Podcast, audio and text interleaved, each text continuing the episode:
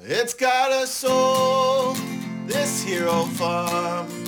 It falls asleep inside my arms. We walk the fields under the stars.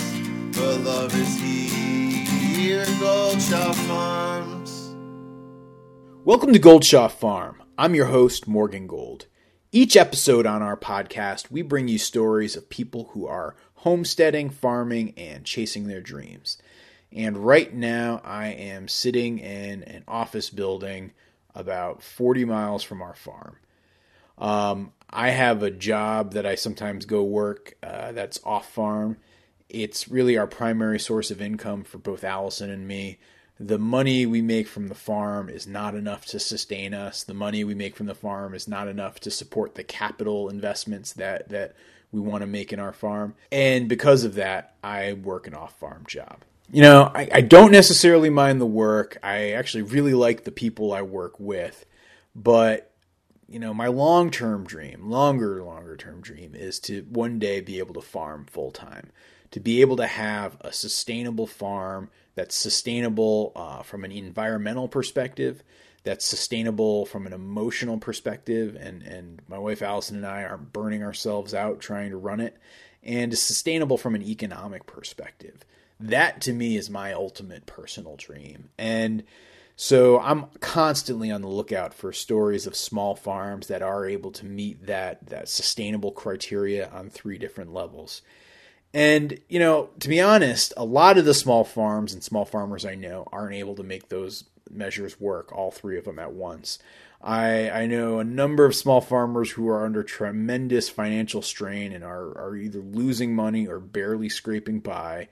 I know a number of farmers who are struggling from a you know a, a amount of work that they have to contend with and all the stuff that they have going on, and it, it's really difficult for them. And so I, I sometimes wonder: is it actually possible to make it all work? And recently, I read a book called The New Farm by a guy by the name of Brent Preston. And in that book, Brent, who is a farmer, who has a small farm that is financially successful and is something that's sustainable for both him and his wife Gillian, uh, he's been doing this for a number of years. And when he first actually left a white collar job in Toronto to go move out into the middle of nowhere, he didn't have any sort of agricultural experience of, of, of, significance. He and his wife spent several years trying to build up their farm.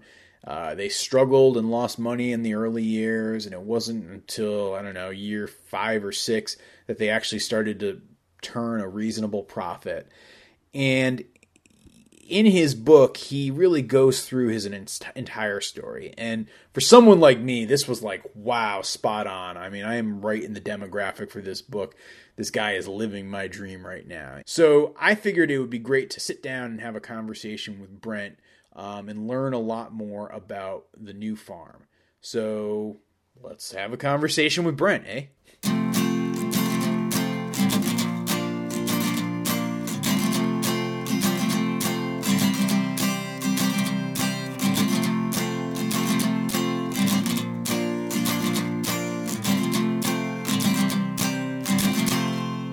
We were living uh, in the city in, in downtown Toronto uh, with two young kids in the sort of early 2000s, and had this vague notion that that things just weren't really heading in the right direction in terms of the environment and climate and human health and all sorts of big issues. So we bought a farm and moved to the farm without a clear idea of how that was going to sort of get us closer to figuring out what we should do about all these big issues uh, we kind of had a vague notion that we wanted to get out of the city, but and we needed a big change, but we didn't really know what we were going to do. So it wasn't until we had been living on the farm for about a year and a half that we actually visited a small farm, small diversified farm in Quebec, uh, and that was the day that it clicked. That was the you know we had been all these ideas about farming and growing food and everything had been ruminating in our heads for since we had moved to the farm but the idea of making it a business and making it our living didn't didn't coalesce until we visited a farm that sort of illustrated what the potential was in terms of having a small scale diversified farm that serves the local market. One of the things I know in your book you've talked a lot about is that you personally see farming as a very political act. Can, can you explain that for me? All the work I've done in the past before I started farming was political in one way or another. I worked in international development overseas. I worked on uh, for on political development projects and uh, working in new democracies to try to strengthen civil organizations and political parties and that sort of thing. And I worked as a journalist.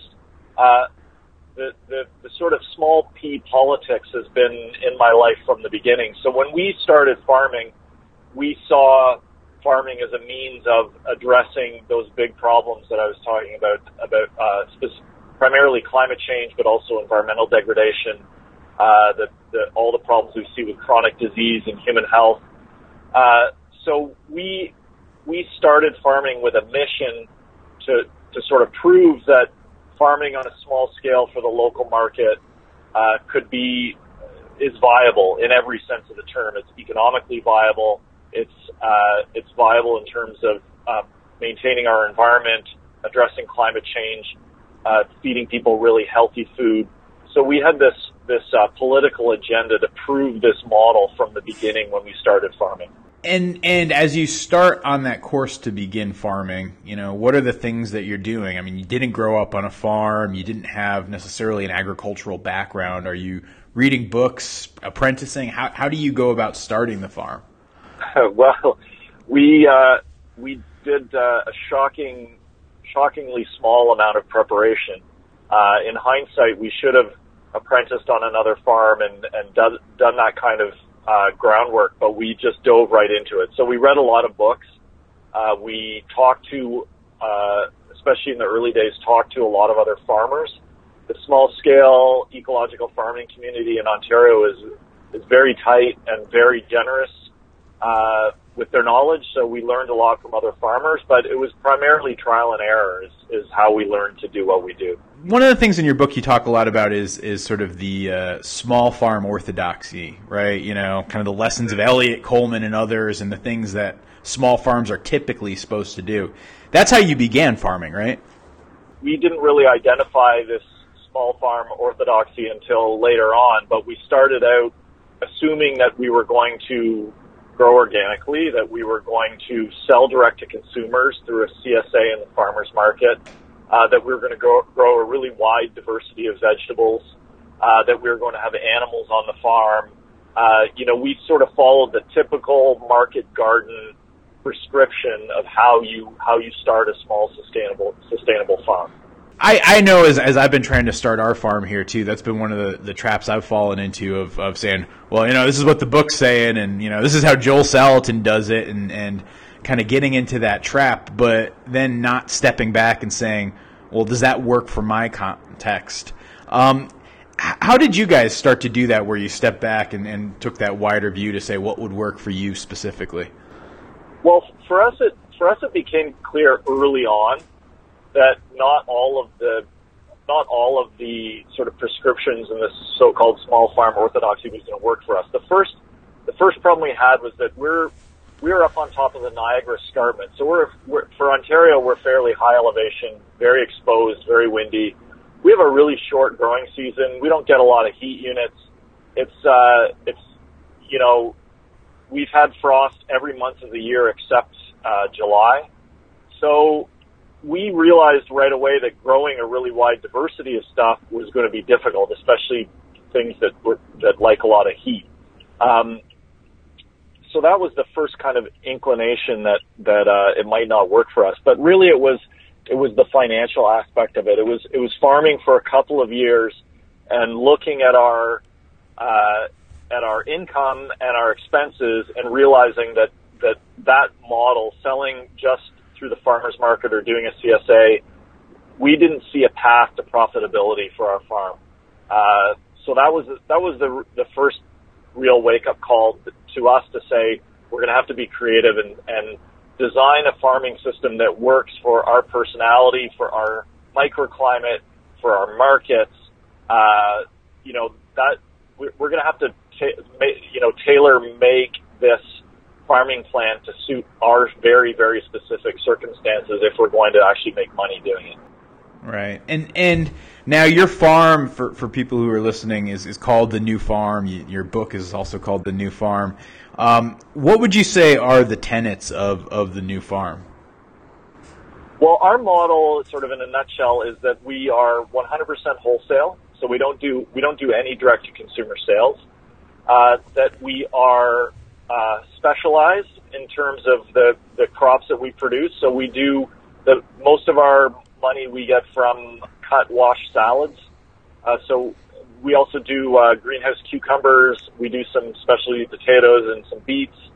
Uh, but but really, um, cut salads and cucumbers are are the biggest um, portion of our business.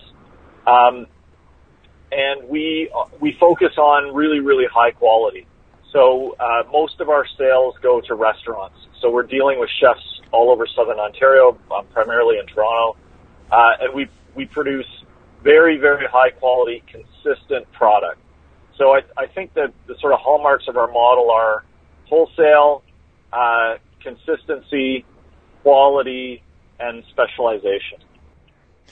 And and for folks who might be out there listening to to this and, and saying, well, you know, I'm I've got my own small farm right now and I'm struggling a little bit.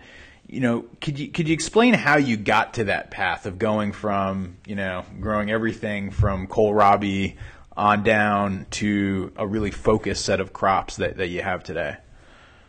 Yeah, I think I think the the big lesson that we learned is that if you change one aspect of your farm system, that it has repercussions for every other aspect of your farming system. So we started out, uh, as you said, growing everything you can imagine, the full range of all the heirloom vegetables, and we realized that it, in our we started out selling primarily in the farmers market in our in our local village of Creemore, which is a great market uh, but we realized that certain things didn't sell very well.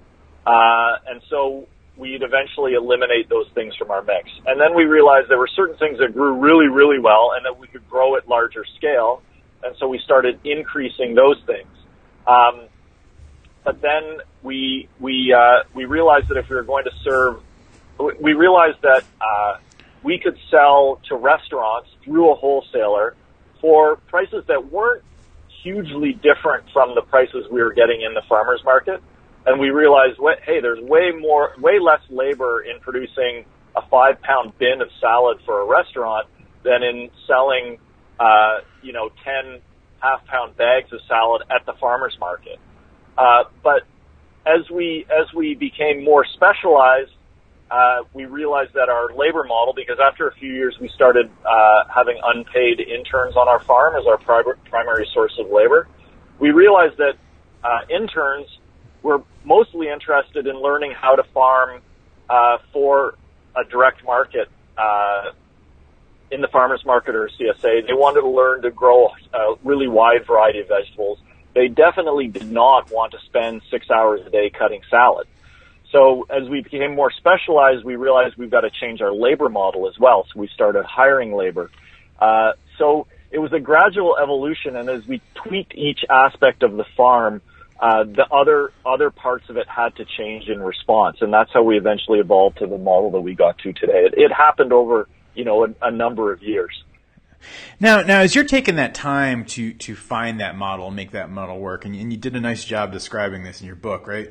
where you know you're struggling your first several years, you're you're not turning a profit, then you start to make just a, a very meager profit that really isn't even enough to live on until you ultimately get to the place where you're at today, where it's it's it's successful and sustainable. How how do you how do you go through those lean years? How do you weather make it work financially, make it work personally? Like how do you persevere through that? I I think that the what we always say to new farmers is uh, whether you like it or not, farming is a is a capital intensive business. So if you don't have the capital to start that business, or don't have the means of supporting yourself while you lose money for the first several years of your business, then you shouldn't get into farming. It's it's unfortunate but true. So we had some capital having come come to farming as a second career. You know, we sold our house in Toronto, so we had some money to start the business. But then um, Gillian, my wife, primarily worked off farm. I did some off farm work, but she worked off farm for the first five years that we that we uh, ran the business. Not full time, but uh, she could do. She, luckily, she could do some consulting work off farm uh, in her in her old line of work while we started the business. So farming in that way is no different than any other uh, entrepreneurial business. You have to assume that you're going to lose money for at least several years when you start. Uh, you always want to make sure you, you can see a path to profitability, but that path can be pretty long sometimes. So we, we, you know, we sunk our entire life savings into the business and Gillian worked for five years while we were farming, uh, to make it work financially. On the, the personal side of things, that to me is the biggest challenge. And especially if you're working with your spouse, um, the, the biggest threat to our business uh, in the first five years was that Gillian and I would split up because it was it was really really stressful for a long time. So that I think is just is just um, making sure that you're on the same page, managing expectations, uh, having really good communication. Uh, you know all the things you need to make a relationship work when you're not running a business together are, are even more important when you are. Yeah, gosh, you know, it's I will say it's really heartening to hear that. So so I'm in this situation right now where I'm just a little bit shy of my first full year uh, with our farm. Um, you know, kind of gutting through it, trying to find a business model that works, working a full time job off farm to to make the money side of it work, and so. Yeah, to hear that it's it's it, it does take that time and it does take that patience to ramp up is it it's heartening. Yeah, and and I think I think you have to be clear of what your goals are. So we Gillian and I decided from the very beginning that we wanted a farm business that would fully support our family. We did not want to. Neither of us wanted to work off farm. Uh, but you know, different different couples or different individuals are going to have different goals about what they want to get out of their farm financially. A lot of people are satisfied to have a farm business that that requires off farm income in order to make ends meet uh, in perpetuity. Uh, but but there's a lot of people also who get into that situation where that's not really what they want. So I think it's always important if you if you're losing money on your farm, uh, either make sure you're okay with that, or make sure that you have some sort of path to profitability that you can see the route that will get you to where you want to be financially. Uh, because just doing the same thing over and over again every year and expecting things to change when you're not making money is, is not necessarily a good strategy. Mm. That's some good advice. You, you, mentioned earlier you had to make a, a, shift in your labor strategy if you really wanted to become successful, and you, you, talk about it in the book about that being one of the key tipping points for you guys. Can can you describe about sort of how you go about that path from from intern labor to where you are today?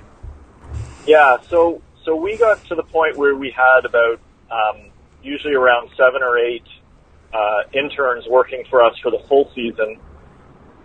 Um, but we we only ever had one intern that came back for a second season. So we're dealing with a brand new labor force every summer, and almost all of whom had no experience working on a farm and and had very little experience doing any kind of physical labor.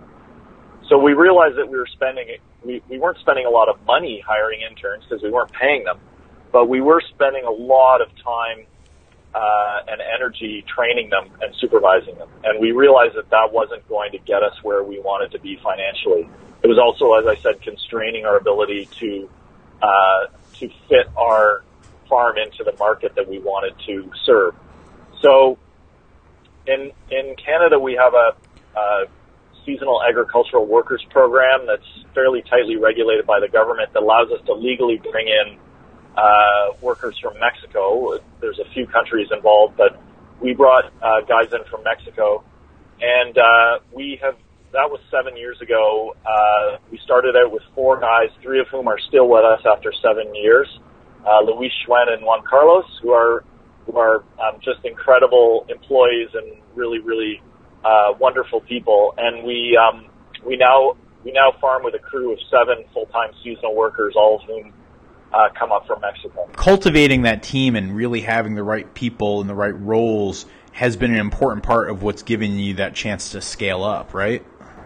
Yeah, absolutely. And we we fairly early on instituted a, a profit sharing scheme with our workers.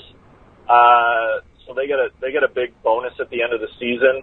Uh, we try really hard to have uh, the farm be a safe, fun, fair place to work. Um, we you know we we go we do a lot of things socially with our crew. We we uh, we bought a van so that they had um, they had uh, transport and could have a life outside of the farm. Uh, we, we have a really really nice um, housing for them uh, just uh, down the road from the farm.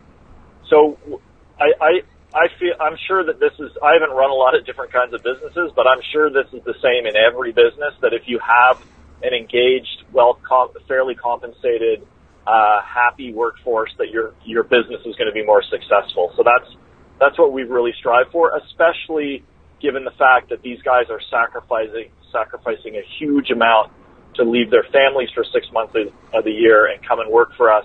It's a hard, hard way to make a living. So we want to make sure that it's as fair as it can possibly be, uh, and that they're they really feel invested in the farm, invested in our mission of producing really high quality food sustainably, and they they very much are. Now, are you planning on expanding the team out and growing larger with your farm? Well, we've we've resisted the the um, growth imperative for a long time. I think I think that there's a an assumption with all businesses that that they grow and that uh, if they don't grow, they're going to die. Um, and we've start we've tried to resist that up until this point because we we like the scale that our farm is at. It works. We're profitable. We can we make a decent living. Uh, we don't have an unmanageable number of people uh, to deal with, and we do you know we try to do everything we can on the farm by hand. So we we resist mechanization wherever possible. So uh, we don't we don't necessarily want a crew of 20 people and, and the management headaches that that involves. Uh, but we're, we're, um, and, and that's served us really well for the past few years. It's allowed to, us to focus on other things, things like writing a book, uh, being more active in speaking and, and going to conferences and that sort of thing. Uh, but we're now at the phase where we are going to uh, tr- start to bring on some more farmers as as uh, partners in the business to add some more lines of business uh, to what we do, and and uh, we sort of have a four or five year plan looking forward where we're going to uh, try to try to expand the farm a little bit because we want to expand our input, and we're we're so excited now about this uh, revolution in regenerative uh, agriculture and all the new techniques that are being developed um, to to grow food even more sustainably and to sequester carbon in the soil. So we want to we want to sort of build out that model in the future. Mm. Is that like a, a, a, branding and licensing type of situation? Is that uh, true partnerships? Like what what sort of we're, expansion we're, is it? We're, yeah, we're still we're still figuring that out. You know, for example, the first thing that we're going to do is start grazing on our farm. We're we're going to get some cattle and and start uh, regenerative grazing um, to help manage our cover crops and our vegetable ground, but also to use that we've we've got a hundred acre farm and we're growing vegetables on 20 of that. So we've got lots of uh, old pasture that we could rehabilitate and, and start producing beef, which is a you know good valuable product that we can add to our line, but also uh, improving the quality of our soil uh, for our vegetable ground and in our in our pasture land. Uh, so if as we build that out and, and test that model and figure out if that's something that's going to be economically viable and beneficial to our farm, then we're, we'll bring on uh, hopefully a young farmer uh, to to run that part of the business. And the idea is that over time is to allow them to build equity in the larger uh, new farm business, to have some autonomy in running that section of the business, but to be under our brand and our umbrella and part of the part of the quote unquote company. Um, and that maybe in the future, in 10 or 15 years, when Gillian and I are ready to retire, we'll have a group of partner farmers working in the business who will then be able to take over the operation and allow it to continue past the time when we're going to be working. So, so it's it's both expansion but also succession planning. Um, absolutely, yeah. Um, as as you think about this book that you released, and, and for folks who are listening, I really encourage you to go out and, and either you know buy a copy or listen to the audio book or whatever because I I know I personally took away a lot. What what made you want to sit down and actually write that book? Really, it's that book is part of the political mission of our farm. So, you know, about and I describe this in the book, but about four or five years ago, we we reached that point where where Gillian and I realized that we were we were profitable. We had a, a, a model that worked. We had paid off all of our debt, and the, the choice was: do we continue the rapid ups, you know, uh, ramp up of growth that we had been been on for the, the first sort of six or seven years of our farm, eight years of our farm, or do we step back and, and do other things that are also important to us? And we, we chose the latter. And, and part of that was to spread uh, the word that this kind of agriculture works, that farming on a small scale for the local market organically is not a niche, it's not a, it's not a fad, it's not a hobby, it's a real viable business model. It's a way, it's a, and it's also a really satisfying and meaningful way of life.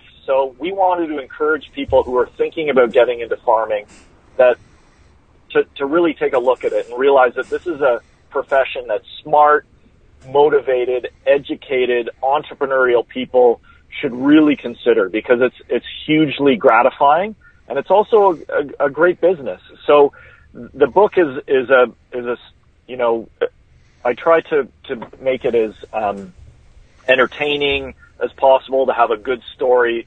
But the message is this kind of farming is real and that it's something that we need to expand and build out if we're going to address the, the big, big problems that we face uh, as a society and as humanity. Eh, when you think about that expansion, it, eh, you know, just to ask you to try to project out, say, 10 years down the road, what would you anticipate that expansion looking like?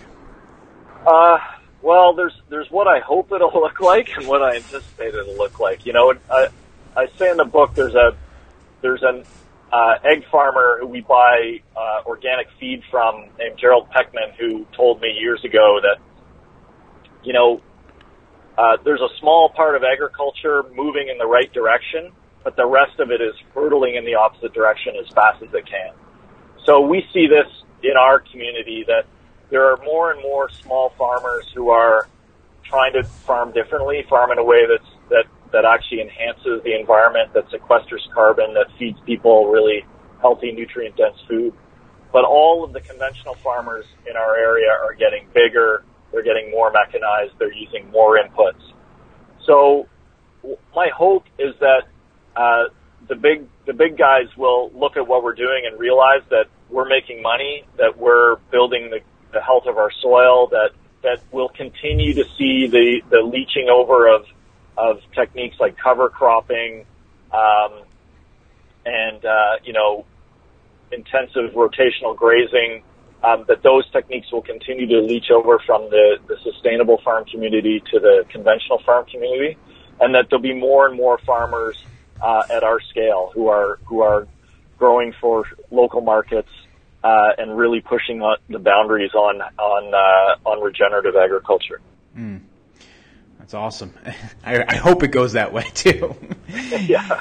So, so, I guess last thing, you know, for, for folks who are out there listening and who might have those office jobs and, and live in life in a cubicle today, but you know, read a book like yours and see all the opportunity and potential to both live a, a, a better lifestyle as well as try to make a difference in the world what advice would you have for them?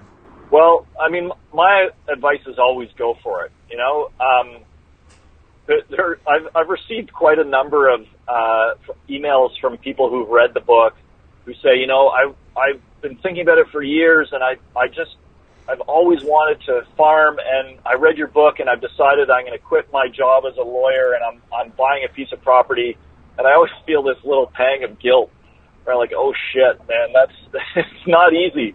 Um, but uh, but but honestly, we need more farmers. I mean, I think everyone in this movement recognizes that if we're going to have an impact, if we're going to make a difference, we need a lot more people doing this. So I think if you if you have a good plan, if you have a, a, a real desire to dive into not just the growing side, but the selling side, because that's equally important. You need to have, I, I really strongly believe you need to have a really solid business plan in addition to a, a plan on how to, how to actually grow the stuff you're going to sell. Uh, and you have that desire to make a difference. It's a fantastic way to have a hands-on role in fixing these huge intractable problems that are keeping everyone awake at night. Uh, and the, the market is large and growing. We have, we've expanded, you know, we expanded for, for years and years growing every year, doubling the amount of produce, produce we are putting out. And we've, uh, we've always found people who want to buy it. So I, I think as more consumers understand the potential of regenerative agriculture to, to address climate change, uh, and to provide them with really, really high nutrient density food, there's going to be just more and more demand for this kind of food. So uh, now's the time.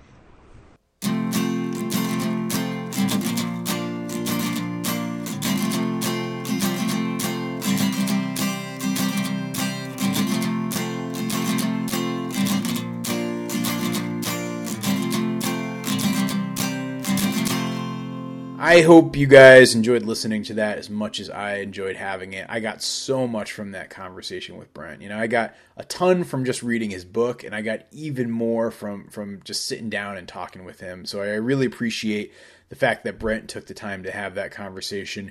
You guys should all run out right now and buy a copy of The New Farm. Uh, it's a book that I, I I can't recommend high enough for you. You will learn a lot of good lessons. Plus, Brent's just a good storyteller too, so it's it's a it's an enjoyable read. You can either you know get get the Kindle version or you know buy a hard copy or you know I actually listen to the audiobook. Whatever format you go for, you won't be disappointed. It's definitely worth doing.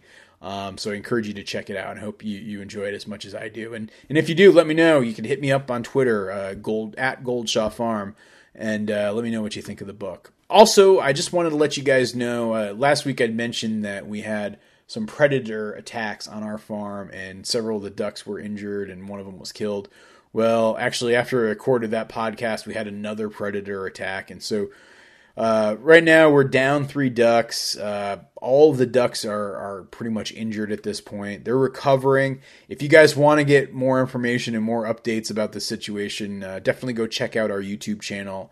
Uh, it's, just look for Gold Farm on YouTube and you'll find it. Uh, we try to put out two videos a week. It gives you updates on what we're trying to do here with our farm as we try to create that sustainable farm in Vermont. Um, and that's that's about it. Um, definitely keep writing those reviews. Keep sharing this podcast with your friends. It's so cool to see how we keep growing week after week. You know, when I first started this thing, I thought this was just going to be, you know, just a tiny, tiny little thing. But it seems like it's really catching on, and I know that the reason it's catching on it's because people like you are listening, and people like you are sharing this podcast, and you're writing reviews, and you're subscribing, and and so I'm just eternally grateful for that. And so thank you very much. And uh, I'm excited to just see this thing to keep growing. If you guys have suggestions on potential guests or want to learn more, I, I, encourage you to join the Gold Shaw Farm Podcast Facebook group. Uh, we've got a lot of folks who are in there now. We're talking about upcoming shows. You know, even for example, some of the questions I asked Brent in this interview today were generated by folks in, in the Facebook group. So if you want to participate and be, become part of something here, uh, definitely check it out. It's all free. So I hope you enjoy it. And that's really all I've got for you this week. We will be back very soon with another story about homesteading, farming, and chasing your dreams. And with that, I will ask my good friend, Mr. Keith Pierce, to play our theme song. It's got a soul, this hero farm. It falls asleep inside my arms. We work the fields under the stars. The love here at Gold Shaw Farms. City life, yeah, had its charms, but we would dream of the fields under the stars. I fall asleep inside its arms. The love is here at Gold Shaw Farms. The love is here at Goldshaw Farms.